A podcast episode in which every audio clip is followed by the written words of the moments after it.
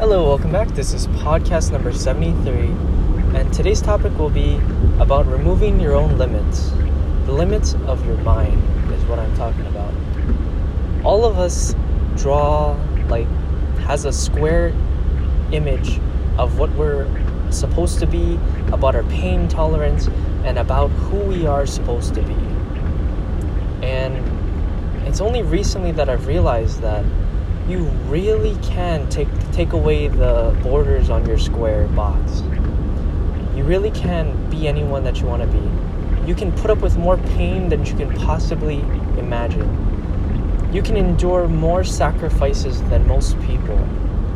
And most of all, you can have the capacity to love every human being without having the the cynic, cynicism that people might hurt you you can endure all of that and still be a good person.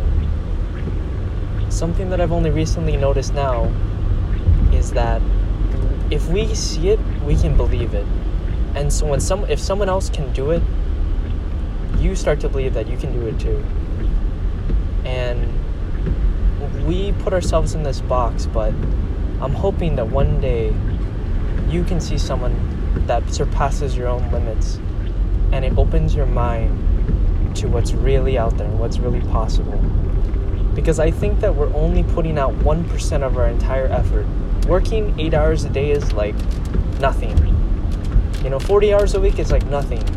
If you want to be at the top, you got to go double that or get somewhere near double that because a normal human being is not going to make it in the future. I think. I think that there's going to be a lot of competition, and we need to prepare by removing the limits of our own capacity. And I know you can do it. Just start to believe that you can, and start to push beyond your own capacity so that you can grow into a much better person and stronger person. Not just physically, but mentally and emotionally. Those are key. And if you want to do anything great, make sure you balance the three.